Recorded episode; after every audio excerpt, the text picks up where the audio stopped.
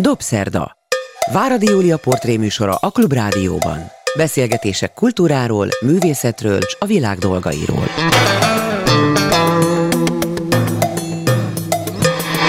Jó estét kívánok, ez a Dobszerda, én Váradi Júlia vagyok. Jó napot kívánok azoknak, akik vasárnap délben az ismétlésben hallgatják a műsorunkat.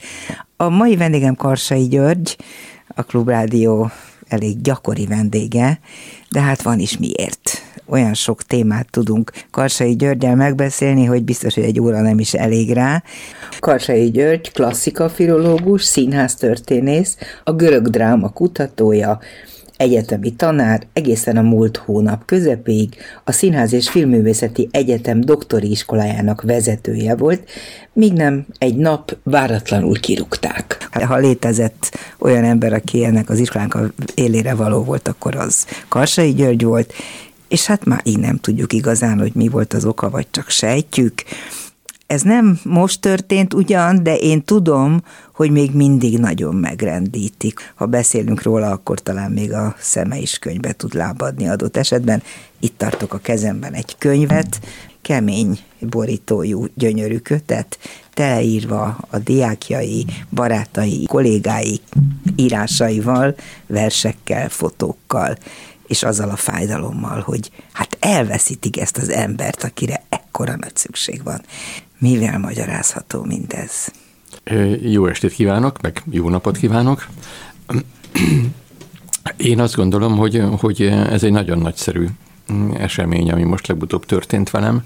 Természetesen nem a kirúgásra gondolok, hanem erre a búcsúra, amelyel a tanítványaim, doktoranduszaim, kollégáim megleptek akkor, amikor a kirúgás véglegessé vált, vagyis november 21-én azzal fogadtak, azzal vártak az egyetemen, hogy ott volt vagy 150 ember a Vas utcában, sorfalat álltak a lépcsőházban, és egy egészen megindító búcsú ünnepséget rendeztek nekem, amelynek során ráadásul még egy professzor emeritus címet is kaptam tőlük, amely, amely cím oda nem ítélése, vagy meg nem adása az egyetem jelenlegi urai által. Azt gondolom, hogy az egyik fő oka lehetett annak, hogy kirúgjanak, hiszen ha megvárták volna, mm, ameddig valóban távoznom kellett volna a doktori iskola éléről életkoromnál fogva, ez jövő év február 16-án következett volna be, akkor igen nehezen lehetett volna indokolni azt, hogy 28 év színház és filmművészeti egyetemen töltött egyetemi tanári munka után, meg több mint majdnem 50 év egyetemi oktatói munka után miért ne adtak volna nekem émeritus címet. Ezt elkerülendő pánikszerűen rúgtak ki, rúgott ki Vidnyászki Attila, illetve az ő parancsára nyilván Rátóti Zoltán augusztus végén. Ez telt le azután novemberben, és ez, ez így, szóval így kerek volt a történet, olyan szép volt, hogy minden korosztályból sok évtizedre visszamenően ott voltak egykori tanítványai, jelenkori, jelen tanítványai, kollégáim a legkülönbözőbb szakmákból egyébként. Azt is gondolom, hogy keveseknek jut egy ilyenfajta visszajelzés halmaz abból, hogy jól csinálta, amit csinált, mm. és most majd biztos, hogy meg fogunk kérdezni a mai egy óránk során, hogy mi az, amit tudott vagy akart nyújtani, és sikerült nyújtani a diákoknak, amiért tényleg ilyen sok korosztályból egymás után mindenki, akit ez érintett, nem tudom, van-e olyan, aki esetleg azt mondta, hogy nem, én nem vagyok hajlandó a Karsai Gyurinak semmi jót írni, nem hiszem, hogy volt ilyen. Tehát, hogy mitől volt ennyire befogadott, elfogadott, és mit tudott adni ezeknek az embereknek. Ez összefoglalható vajon?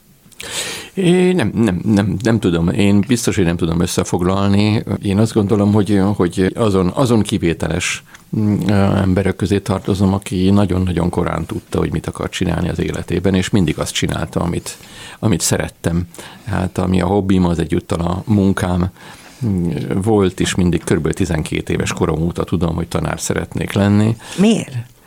Volt az általános iskolában egy úgynevezett fordított nap, amikor is a, a magyar tanárunk egyszer csak azt mondta, hogy azt most neki most nem szabad tanítania, hiszen fordított nap van, és a, az osztályjal egyeztetve azt mondta, hogy ezt az órát én tartsam. Hmm. A, magyar óra volt, és én, és, én, és én megtartottam, és nagyon nagy sikere volt, teljesen váratlanul, de akkor én eldöntöttem, hogy ez jó, ez nekem való, és attól kezdve tényleg erre készültem, és e, e, erre tanultam, és ebből az következett aztán, hogy a szakmai része az természetesen az a tanulás, a képzés, önképzés, kutatás, mindenféle volt, de ami ennél, ennél azt gondolom, hogy ha nem is fontosabb, de legalább ilyen szinten jelentős, vagy, vagy fontos, az a, az a pedagógia. Tehát azt gondolom, hogy egy tanár, egy tanár részéről nem az, a, az az igazán izgalmas, amit el tud mondani, mert azt biztos más is el tudja mondani, meg biztos a Google világában és az internet világában mindennek utána lehet nézni, de az ahogy. De hát aki az az egyéniség, vagy az az életszemlélet, az a morál, és az az értékrend, amit a katedráról megpróbáltam az elmúlt 60 évben átadni, az, az lehet, hogy az működött. Hát nem lehet, hanem egészen biztos, hogy működött, és majd mindjárt visszatérnék ennek az eredetére, hogy honnan lesz valakiben vágy arra 12 éves korában, hogy ő álljon a katedrán. De még egy a jelenbe torkoló kérdés, még mindig nem értem valami konkrét dolognak kellett történnie. Jó, tudom, hogy volt valamilyen bírálat, amit Rátóti Zoltának személy szerint mondott, amikor ő neki kellett kiállnia és vizsgáznia kvázi, és ez nagyon nem tetszett neki. Lehet, hogy személyes bosszúból távolították volna el. Nem, nem tudom, én nem hiszem azért, hogy ilyen szintű lenne a dolog. Itt, Miért nem? Itt, Feltételezünk jó, én, bármi jót erről a én azt, én azt, én, az biztos, hogy, hogy, hogy a, az, amióta az SZF-ét, ez az új hatalom lerohanta, 2020-ban ennek már voltak persze előzetesen jelei, ahogy megjelent ez az új vezetőség. Én, mint a doktoriskola vezetője, nem voltam hajlandó odaállni velük egyezkedni, vagy, vagy nem tudom, kompromisszumokat. Ez csoda, hogy megtartották a doktori iskola élén. Az hogyan volt? Ezt, ezt is tőlük kéne megkérdezni, hogy miért nem azonnal történt ez meg, és miért, miért hagyták, hogy a doktori, doktori iskola igenis megőrizze az önállóságát két éven keresztül. Valóban sok-sok küzdelemmel, és ami...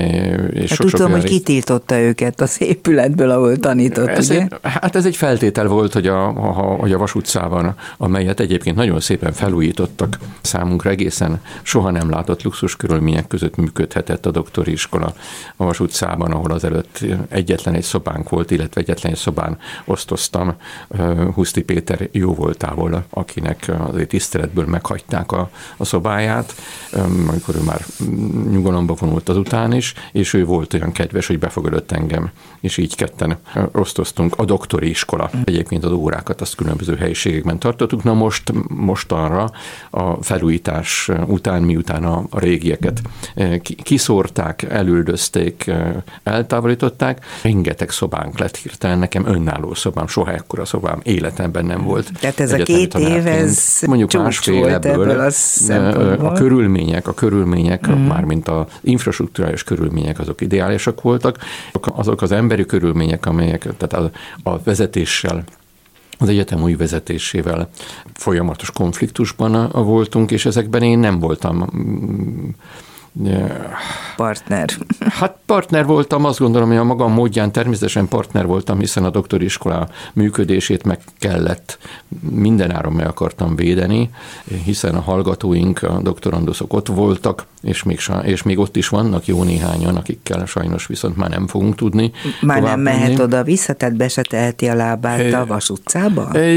Ben, hál' Istennek, egyrészt a, a könyvtárosokkal nagyon-nagyon jó a kapcsolatom, egy kitűnő, egészen kitűnő könyvtári személyzet dolgozik a, a, a Vas akik, akik abszolút megértőek és értékalapú munkát végeznek ilyen nehéz körülmények És ők segítenek? És, és ők segítenek nekem, tehát most is jövök. néha? Nem hogy... lopakodom be, én az egy, az, egy, az, egy, az, egy, az egy olyan könyvtár, amelyet bárki látogathat. Azt én értem, de ha bemegy a Vas utcába a diákokhoz, akkor azt mondják, hogy de hát maga már itt nem doktori iskola Persze, nem, az emeletre nem is megyek föl, meg se próbáltam. De a diákok lejönnek a könyvtárba? És a diákok lejönnek, be, ma is beszéltem többükkel, nem azért, hogy, hogy mint hogyha órát akarnánk tartani, de hát természetesen folytatják, amit mindig, nem mindig, mindig megtalálható vagyok számukra, és a doktori munkát azt befejezni, vagy folytatni, az természetesen nem munkaviszony kérdése számomra, mint ahogy számukra sem. Tehát továbbra is, amit lehet a diákoknak segít, és megpróbálja a doktori végeredményt elérni Persze, de velük. Visszatér, visszatérjek a kérdésedre, ami a rátóti, vagy a kirúgásom Igen. indoka, vagy, vagy volt alkalom, volt eset, amikor valóban szemtől szemben mondtam meg Rátótinak azt, hogy alkalmatlannak tartom arra, hogy az SF rektora legyen. Ez akkor volt, amikor a, a, a szenátus ülésén szavaznia kellett a szenátusnak arról, hogy ő, ő legyen-e, mint pályázó a rektor. Én akkor egészen kivételesen elmentem a szenátus ülésére, mint a doktoriskola vezetője, bár ez, ez nem sokszor fordult elő, összesen még egy alkalommal, de ezt olyan súlyúnak éreztem ezt a pillanatot, hogy itt föl kellett szólalnom, és először a, még csak a szenátus tagjainak mondtam egy részletes indoklással, hogy miért alkalmatlan Rátóti Zoltán az SZF rektorának lenni, majd amikor bejött meghallgatásra, akkor neki is személyben mondtam, és kérdéseket tettem föl nekét. Nem nagyon tudott válaszolni, illetve mondjuk úgy inkább, hogy sokoldalú tájékozatlanságáról tett tanulbizonyságot az egyetem életével kapcsolatban, tehát valóban napnál világosabbá tette, hogy valóban alkalmatlan lesz erre a pozícióra, amit persze a szenátus tagjai szemrebbenés nélkül szavazat, szavazógépként nem is vettek tudomásul, és megszavazták, hogy ő legyen kivéve a, a hallgatói önkormányzat képviselőit, és természetesen jó magamat.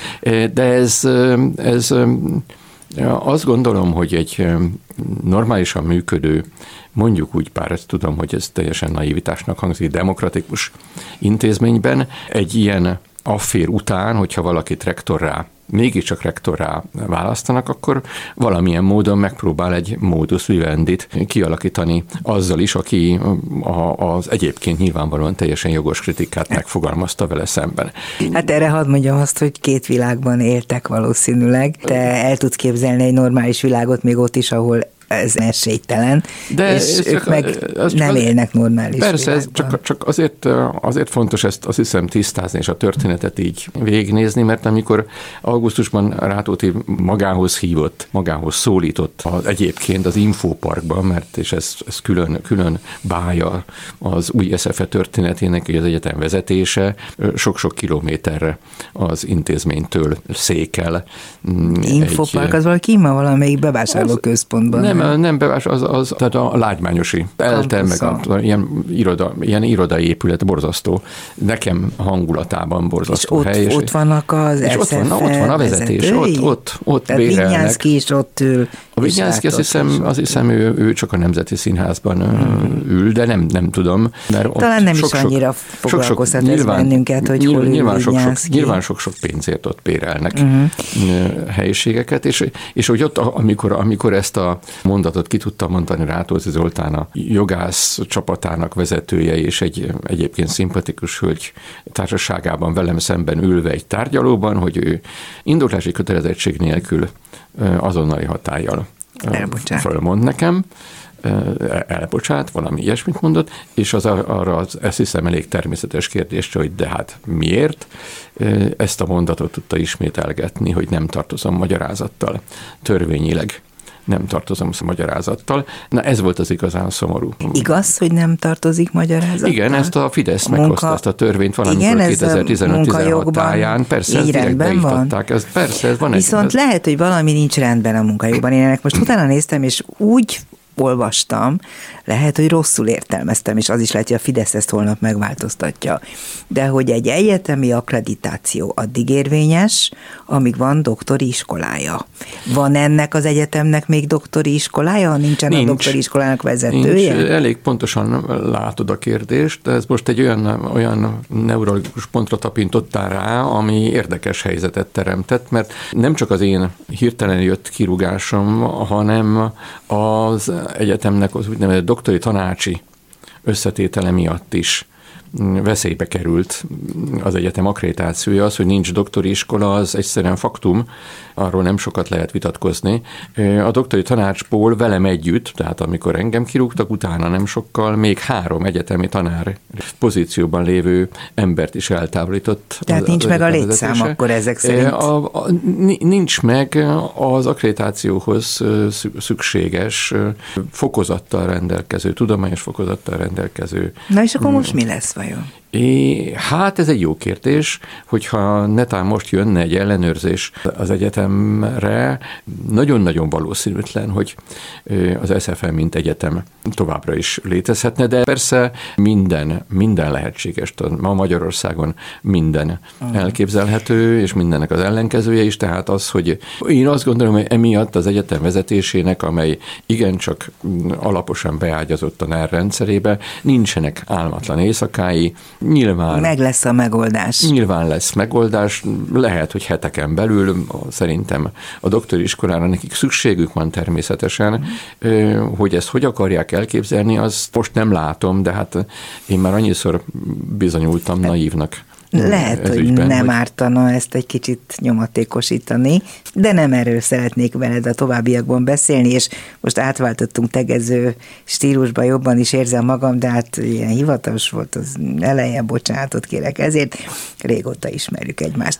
Bocsánat. Amikor azt mondtad, hogy 12 éves korodban már tudtad, hogy téged valami olyasmi érdekel, hogy átad a tudást a többieknek, akkor rögtön eszembe jutottak a szüleid, akikről mindenképpen beszélnünk kell, mert azt gondolom, hogy, hogy mind a kettejük, Karsai Elek is, és az édesanyját Karsai Lucsia is. Valahogy el voltak kötelezve ugyanezzel a vágyjal, a pedagógia őket, mind a kettejüket nagyon érdekelte, egyetemi szinten, jó édesanyját műfordító volt, édesapát pedig történész, levéltáros, stb.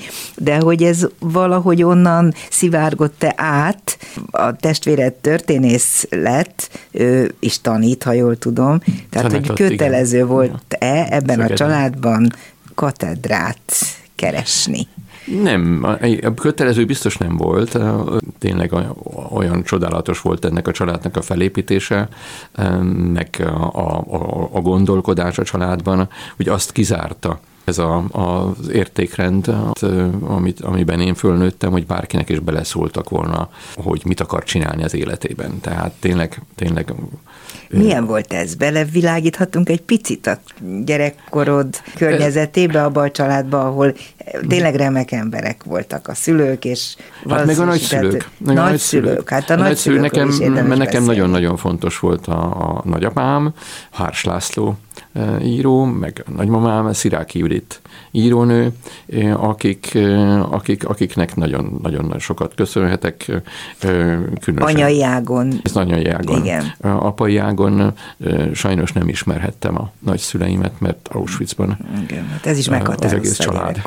A család apai, apai része az Auschwitzban deportált Putnoki népes család volt, akikből csak édesapám élte túl a, a, a háborút.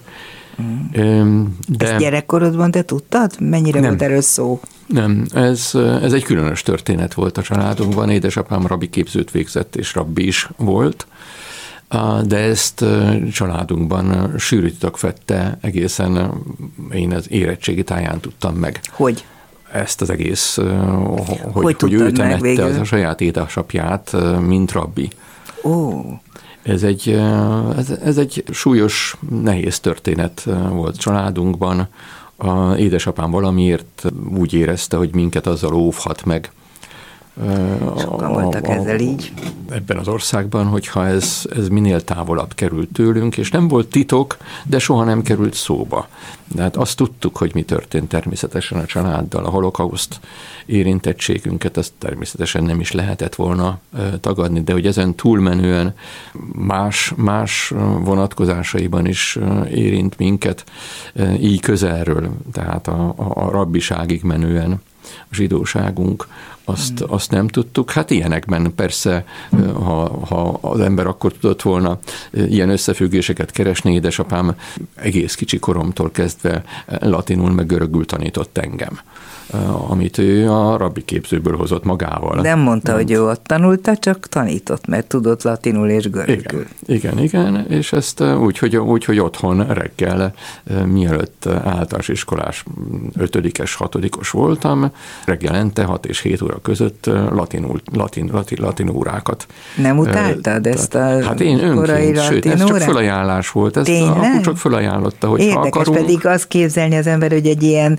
10-12 éves kisfiú tiltakozik az ellen, hogy a ő apukája ezt, reggel ő órát tartson neki. Ő ezt gyermekeinek fölvetette, és én voltam az, az aki erre, aki erre vevő voltam, és akkor négy éven keresztül, tehát én a nyolcadik osztályig latin, latint, és aztán idő után már görögöt is kezdtem tanulni, tehát én úgy mentem gimnáziumba, az apácaiba, hogy én latinul már nagyon jó szinten tudtam, és görögből se lehetett azért eladni engem.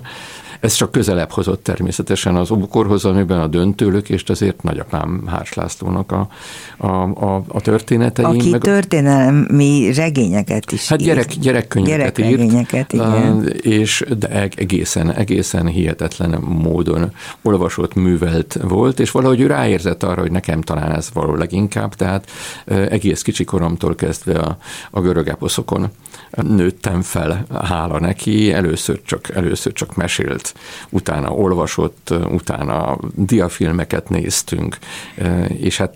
Tehát ez egy célegyenes volt valójában, beállított téged akkor egy irányba, igen, amihez ez... persze apukád is nyilván, gondolom az anyukád is segített. Hát ebben? anyukám is, anyukám hozta az olasz, anyukám hozta az olasz szálat és a nyelveket ebbe a dologba, hiszen ő félig olasz volt. Ő félig olasz volt? Igen, az, az édesapja az az én nagyapám, a, a vér szerinti nagyapám, Antonio Vidmár, néven ő Babicsal dolgozott együtt annak Aha. idején Magyarországon, hiszen ő az olasz követség kultúratasséja volt, és, és Babicsal ők fordították olaszra, fordították a, az embertragédiát, meg a, az isteni színjátékot. A Babics oh. úgy fordította, hogy a nagyapám volt, aki előkészítette neki. És hát a, a Itália szeretete az innen jön, nekem meg, hát, meg a nyelvek. Szóval mi nagyon az első pillanattól tehát mióta az eszemet tudom, az egy, az egy alap, alaptétel volt, hogy mi tanuljunk, mindenféle nyelveket tanuljunk, csak úgy tanuljunk, ahogy éppen jön. Te a 60-as években voltál kisgyerek. Igen ami hát azért nem volt egy világló időszaka a magyar legújabb kori történelemnek. Közben meg tök jól voltatok, minden rendben volt? Hát mi, igen, hát azt kell mondani, nekem nagyon boldog gyerekkorom volt ebben a családban. A, tényleg én mindent megkaptam. A, mindig az az érzésem, hogy, hogy utólag is visszatekintve, hogy ami eszembe jutott, hogy szeretnék csinálni, azt azonnal. Tehát amikor vívni akartam, akkor, akkor azonnal mehettem vívni, aztán a, ott dönteni kellett, hogy én versenyszerűen akarok-e vívni. Olyan jól ment?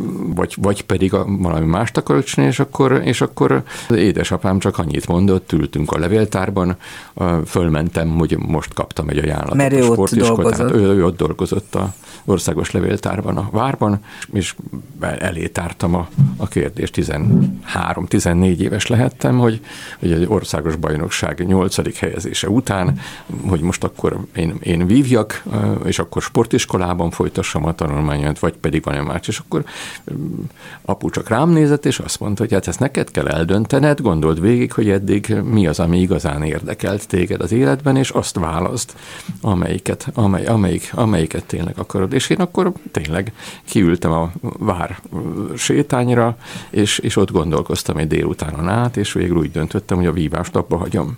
Mm, nem lehetett könnyű döntés, nem, nem gondolom. Volt könnyű, mert hogy a latin és a görög és a mert, hogy a, mert, hogy mitológia a, a, és mindezek és annyira a, és a humán, humán tárgyak azok, azok, azok nyelvek jobban érte. Hát azt, és akkor már bennem volt ez, hogyha, hogy ha tanár akarok lenni, tornatanár nem nagyon akartam lenni, alkatilag sem, és végül, végül azt hiszem, hogy hogy jól, nem bántam meg ezt a választást. Azt elhiszem, hogy nem bántad meg ezt a választást. Karsai Györgyel beszélgetek.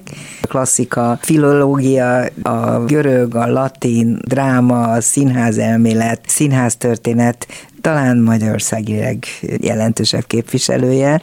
Ha visszautasítod, akkor majd elmagyarázod, hogy miért. Sokan nem, vannak, vannak. Sokan vannak. Ki. Szerencsétlen módon röviddel ezelőtt eltávolítottak a doktoriskola éléről az Színház és Filmművészeti Egyetemről, nem a Free SFL-től, de most már nem erről beszélgetünk, hanem a görög drámákról. Nagyon érdekes könyveid jelentek meg ezzel kapcsolatosan, azon kívül, hogy műfordítottál is ilyesmit Térei Jánossal közösen, arra majd vissza is fogok térni, de most egy kicsit elméletibb megközelítésben akarnék hallani tőled arról, hogy amikor mondjuk nem csak a doktori iskolában, de tanárként közel akarod hozni a diákjaidhoz a görög dráma lényegét, fogalmát és azt a hihetetlen vonzalmat, amit a számodra jelent, akkor mit emelsz ki legelsőként? Mi az, amit a legfontosabbnak tartasz a görög drámákat illetően? Hát, ha nagyon röviden kellene összefoglalni, akkor azt azzal, azzal kezdeném, hogy ezek a szövegek, ezek, ezek a drámák, ezek a, ezek a történetek, ezek rólunk szólnak.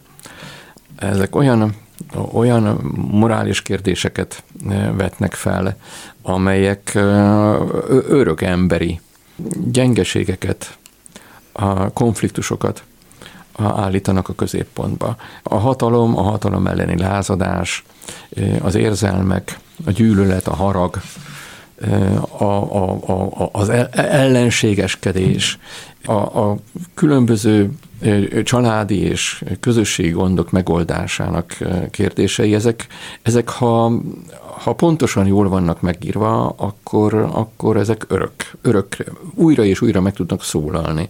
És ez a, a fennmaradt görög tragédiák jelentős része, azt gondolom az én elemzéseimben, legalábbis ezt próbálom a hangsúlyt helyezni, ezek, ezek, ezek tudják ezt.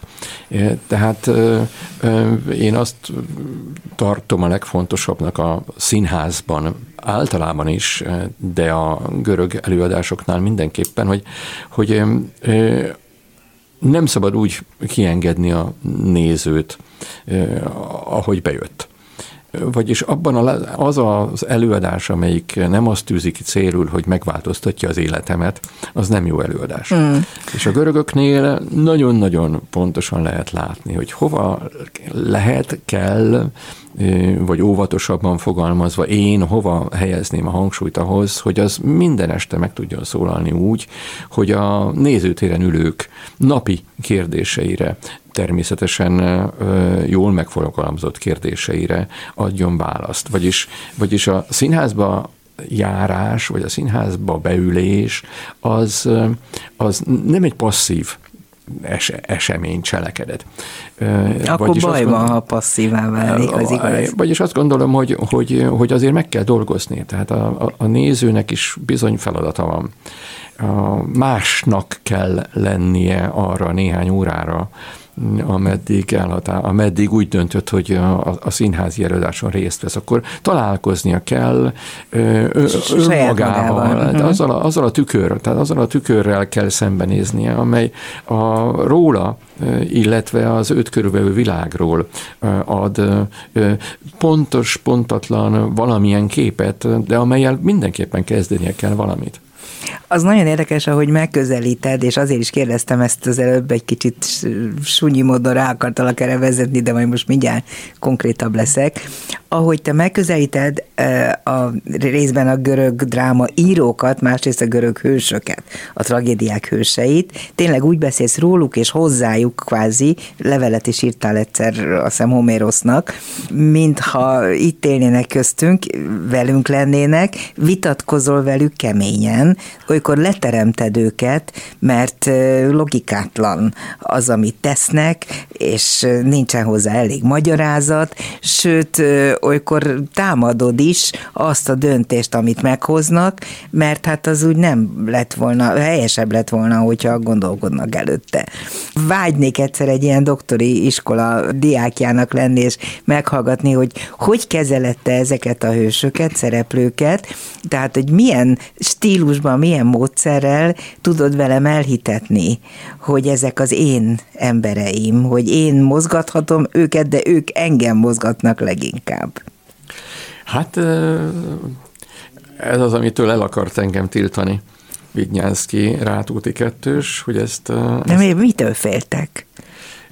Ők engem nem szeretnek egyszerűen, azt gondolom, hogy, hogy, hogy ez nem, ez a, ez a, ők csak, csak azt, a, azt a fajta visszabeszélés nélküli engedelmességet tudják elképzelni, ami, amire én alkalmatlan vagyok, de őket egy dolog nem érdekli, és ez a legszomorúbb, ez tényleg nagyon szomorú, a, a, a, a minőség, tehát az, hogy mit, tört, mit csináltak ezzel az iskolával az, hogy az SZF-én én nem taníthatok többé, az, az nekem személy szerint természetesen nagyon fáj. Azt hiszem, hogy még képes lennék folyt, folytatni, de nem tehetem. De azt gondolom a visszajelzésekből, meg, meg hát tudom, hogy amit csináltam, az annak tényleg volt hatása, meg, meg igen, az jó volt. Akiket tanítottam, azokban azokban ott, ott marad a görögök, meg a dráma, meg a színház Na de ezt hogy csinálod? Azt, amit az előbb így Hát gyere, mondanám szívesen, hogy gyere, meg, gyere el meghallgatni szívesen egy órámat. Eljövő. Ha a, most lenne órád, akkor meg... Hát lesz, mert tanítok azért, most a Lumière iskolában tanítok meg. Meg Pécset, meg nagyon Pécset, régóta Pécset, vagy Pécset, professzor. Pécset 1986 óta folyamatosan, most is tanítok természetesen, az megmaradt nekem, ott olyan mm, fantasztikus kollégák vettek és vesznek körül, mint, mint Kárpáti András, aki vezeti az ottani tanszéket, meg sokáig Horváth Judit volt.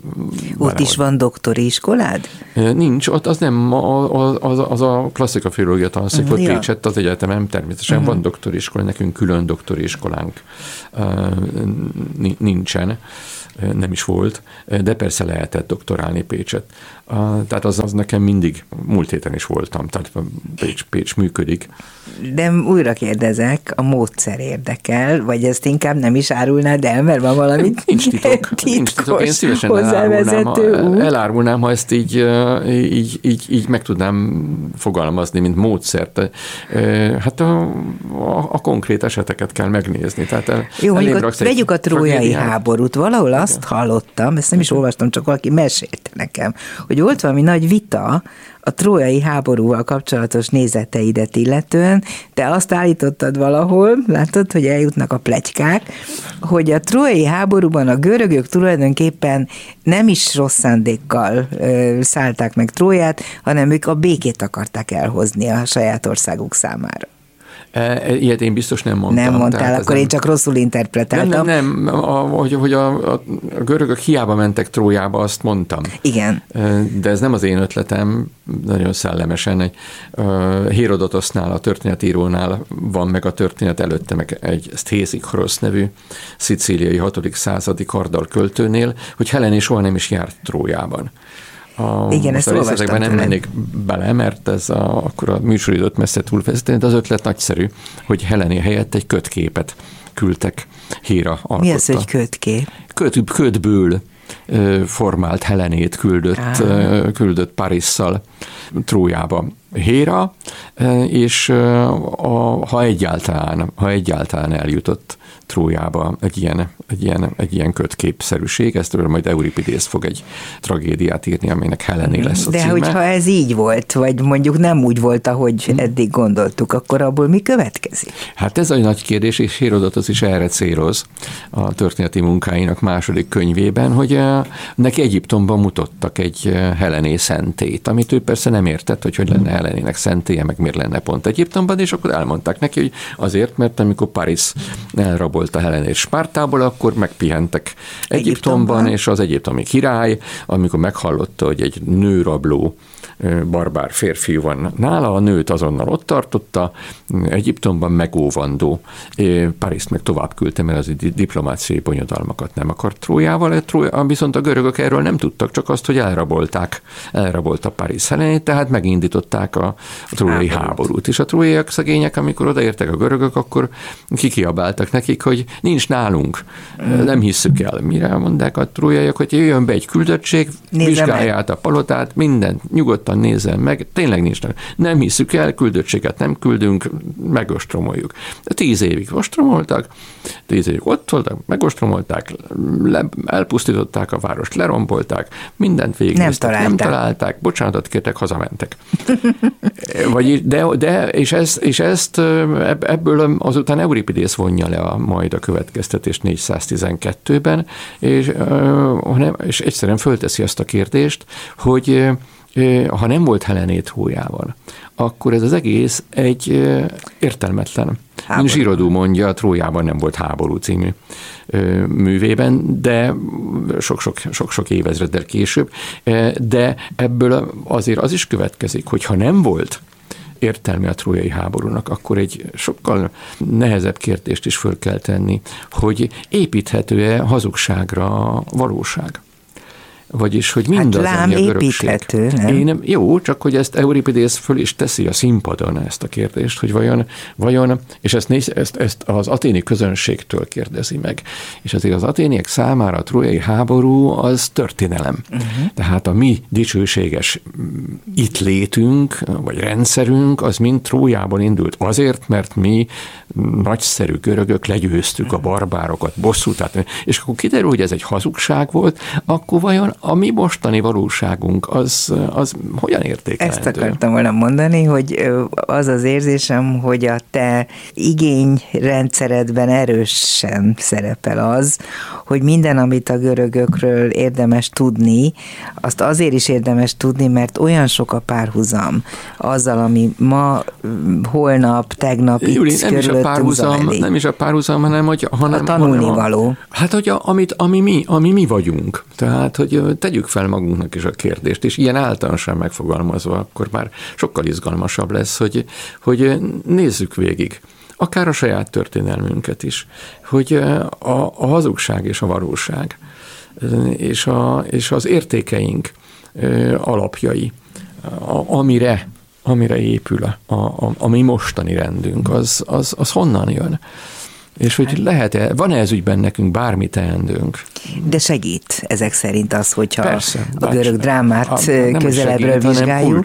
Azt gond, én azt gondolom, hogy ez nagyon-nagyon fontos lenne. Egy-egy ilyen előadásod alkalmával, vagy egy-egy óra alkalmával előfordulhatott, biztos, de azért kérdezem, hogy a diákok szembe mentek veled, azt mondták, hogy ez, ne, ez túlzás, ez túlságosan általánosít, vagy túlságosan konkretizál. Ó, hát, Lehetette veled jól vitatkozni? Persze, ez mindig, az nálam általános szabály volt, és marad is, ameddig még, még bárhol is taníthatok, hogy kérdezni bármikor lehet, vitatkozni bármikor lehet, sőt, sőt én nagyon, nagyon, nagyon vágyom is az ilyen típusú. El is fogadod esetleg az ellenvéleményt. Hát teljesen, sőt, hát én, én, én én nem szégyellek tanulni a, a, a hallgatóimtól, nagyon jó, nagyon jó ötlet. Ez különösen a, a Színház és Filművészeti Egyetemen, ahol, ahol a színházat más oldalról megközelítő emberek ülnek a, a, a teremben velem szemben, akik a saját szakmájukban sokkal többet tudnak, mint én. Tehát a színészek, rendezők, dramaturgok, akik néha olyan szempontokat mondanak a dráma elemzésben, ami neked nem jut eszembe. Nekem, nekem nem jut eszembe, nem is juthat eszembe, mert nem onnan néze, és nagyon sokat tanultam, és tanulok is. Mi a beavató színház? A beavató színház, az annak idején Lukács Andorral kezdtük el csinálni a Sanyi és Aranka színház, színházban. Az egy sajátos forma, amit, amit Ruszt József nyomán kezdtem el, de... De ő csinálta először a Ruszt? Magyarországon ő nem először, de ő csinálta ezt rendszeresen, tehát egy, egy, egy, egy programszerűen, tehát ő beszélt az előadások előtt, és beszélt az előadások után a közönséghez, és, és műhelyi titkokba avatott be. Én ezt úgy változtattam, vagy annyit úgy, úgy módosítottam ennek a, a, a rendszerét a, a, a saját elképzeléseim szerint, hogy én végig a színpadon vagyok. És vagy van bevezető, vagy nincs bevezető, és időnként megállítom tehát megy az előadás, a színészek ugyanúgy megrendezett előadásban jeleneteket és történetet mesélnek el, de én időnként közbe kotyogok, és azt mondom, álljunk csak meg.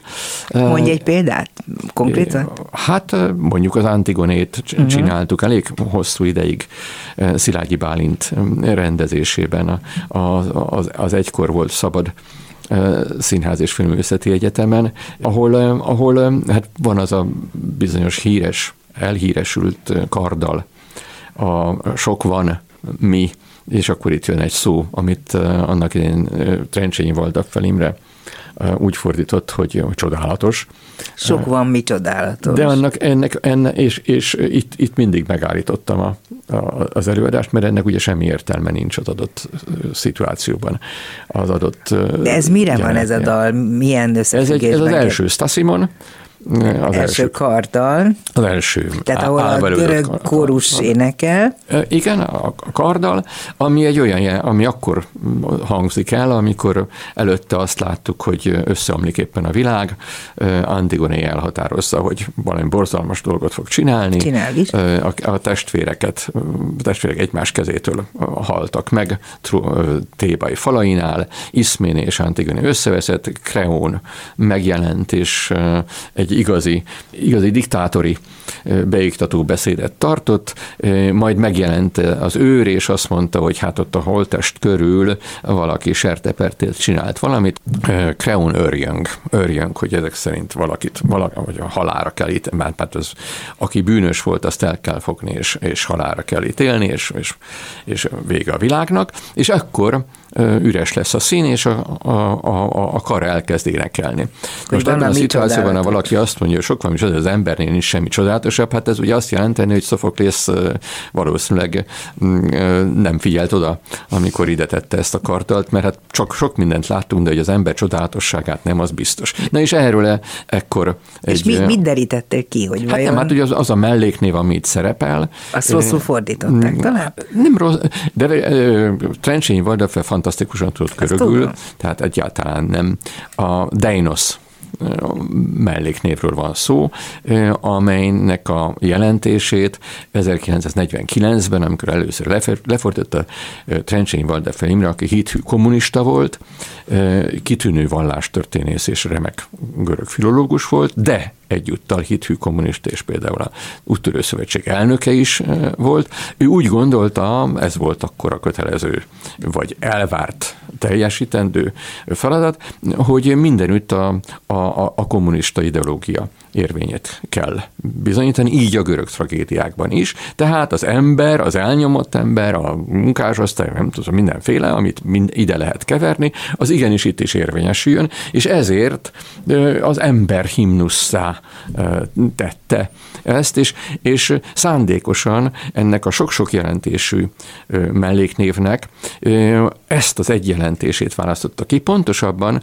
ő azt is jól tudta, hiszen, hiszen mondom még egyszer, egészen kiváló klasszika filológus és vallástörténész volt, ez a Deinos szó, ez két irányban nyitott melléknév.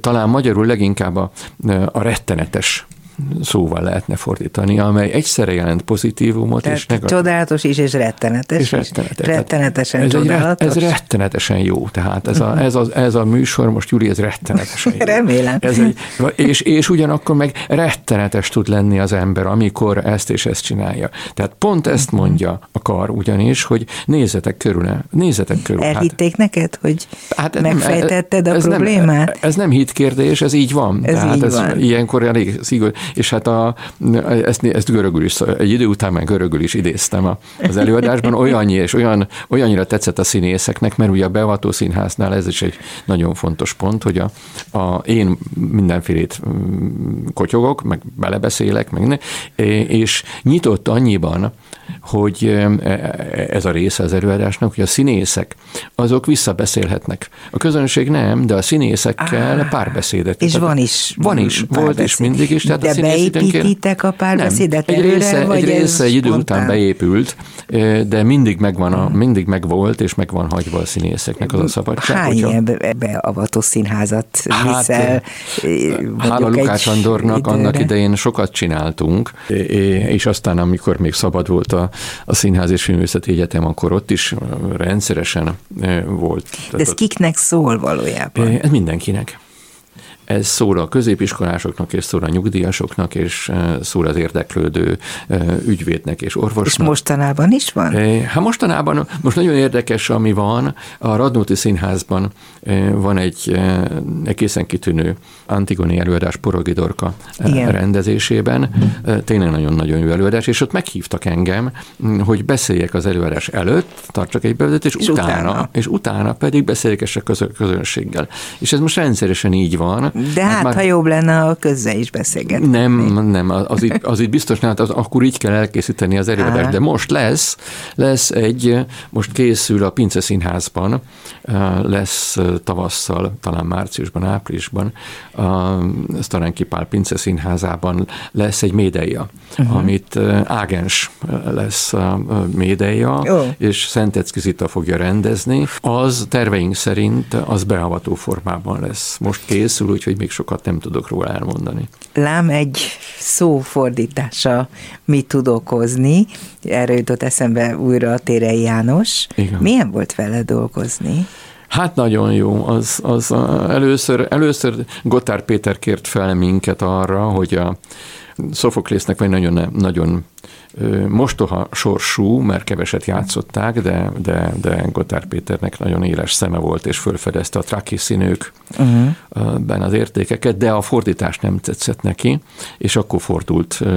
Azt már nem, arra már nem tudok visszaemlékezni, hogy először a Jánoshoz fordult, vagy hozzám. De hogy de közösen csináljátok, vagy hogy, hogy... Az az én feltételem volt, hogy Aha. tehát én nem, én nem vagyok költő, tehát én... én, én térei meg nem műfordító, nem térei meg nem, mű, térei meg nem görögös abszolút műfordító is volt, fantasztikus érzéke volt, a, és a mhm. színpadhoz nagyon-nagyon-nagyon jó érzéke uh-huh. volt a színpadhoz. Hát, amit a... Volt olyan darab, igen, amit ő maga fordított egyedül, és persze, be is persze, mutatta. Persze, persze, hát a, persze. De, de a nagyon nagy kedvel utána, hát az első néhány beszélgetésünk, meg, meg néhány száz sor kicserélése után a trakiszínők kapcsán, akkor, akkor, akkor rájöttünk, hogy mi ezt együtt, együtt nagyon szeretjük csinálni. És akkor, és akkor ezt hogy csináltatok, hogy te egy nyers fordítást Én elkészítettem egy nyers fordítást, és akkor annak alapján, annak alapján ő ezt művészi módon formába öntötte, illetve megtöltötte tartalommal, a színpad képessé tette, ahogy akarod fogalmazni. Ez csodálatos, csodálatos nyelveken, csodálatos nyelvi truvá, találmányokkal fűszerezte, és hát aztán utána egy egész sorozat készült ebből, és az a jó, most, most ott tartunk, hát ugye örök, nekem örök fájdalom, hogy a János most már nincs köztünk, és nem tudtuk folytatni, de a gondolatkiadó ki fogja adni jövőre ha sikerül megcsinálnom a, a for, drámafordításaink kötetet jegyzetekkel, és, és, és akkor lesz egy, egy görög tragédia, illetve hát a Plautus hőzöngő katona című művét is újra fordítottuk, és az is benne lesz valószínűleg minden bizonyal a kötetben. Hogyha a fogadtatásról beszélünk egy kicsit. Arról, ahogy téged a mai magyar, azt mondanám, hogy értelmiségnek az a része, amelyik számottevő a számodra, tehát fontos. Úgy érzed, hogy kellőképpen figyelik, értékelik, amit csinálsz? Messze menően. Én nekem nagyon-nagyon-nagyon hogy mondjam, el vagyok kényeztetve, olyan, olyan barátaim és olyan ismerőseim vannak a, a, a, a művészi világból, meg az értelmiség világából, máshonnan is, de ha már erre kérdeztél rá, akik olyan visszajelzéseket tudnak nekem adni a munkámmal kapcsolatban, amelyek, amelyek egyrészt nagyon fontosak nekem, olyan emberek, akire, akiknek a véleménye nekem sokat jelent, és ami tényleg erőt ad, meg, meg, meg a, a, azt, azt bizonyítja, hogy amit csinálok, és amit leírok visszajelzésekkel, kritikával, olykor nagyon éles kritikával együtt is, hogy, hogy ennek van értelme, hogy ez jó, ez a másik oldala, tehát a, a tanítás mellett ez is nagyon nekem nagyon fontos. Miközben az borzasztó dolog, ez a rettenetes nagy szakadék, ami a kétféle Magyarország most konkrétan a kétféle értelmiség között egyre mélyül, ha én ezt jól látom, és ahol folyton azt érzi az ember, hogy, hogy neki csak egy buborékban szabad léteznie, mert a másik nem csak, hogy nem érti, amit ő gondol vagy mond, de nem is akarja, talán még hallani sem. Igen, hát ez, ez szörnyű. Én, én megpróbálom, mindig is megpróbáltam, mindig, bármennyire is furcsa hangozik, ez úgy tekinteni, hogy ahol, a, hogy ahol az én véleményemre kíváncsiak, és ez teljesen független, hogy legyen bármilyen kör, körben, ott én, ott én megszólalok, és elmondom, és akkor beszélgessünk, vitatkozzunk. Ha velem nagyon együttérző, együtt gondolkodó és közös értékrendel rendelkező közegben szó szólalok meg, én akkor is ugyanazt mondom, mint hogyha olyan közegben szólalok meg, szólalhatok meg olykor-olykor, ahol nem úgy gondolkodnak az emberek, ahogy én. És az engem kifejezetten, kifejezetten inspirál, sőt, nagyon vágynék is ilyen ilyen, De nem ilyen nagyon van erre alkalmat, gondolom. Hát a, a, a színházi világ az nagyon érdekes, mert egy-egy előadás kapcsán elképzelhető. Annak idején, mikor a posztra válogattál, akkor még talán nem volt ennyire kiélezett a helyzet.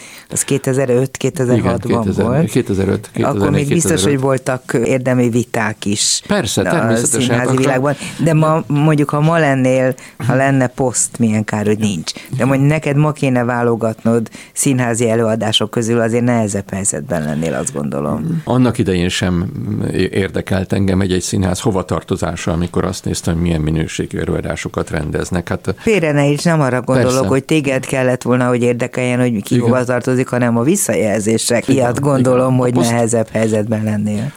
Igen, az, az volt, az, az egy nagy törés volt egyébként, jó, hogy szóba került. Amikor már nem én válogattam, tehát egy évvel később, 2006-ban lehetett az, hogy Vigyánszki Attilának be volt válogatva a Liberty 56 című előadását, ami borzasztó volt. Egy rossz, egy rossz előadás volt.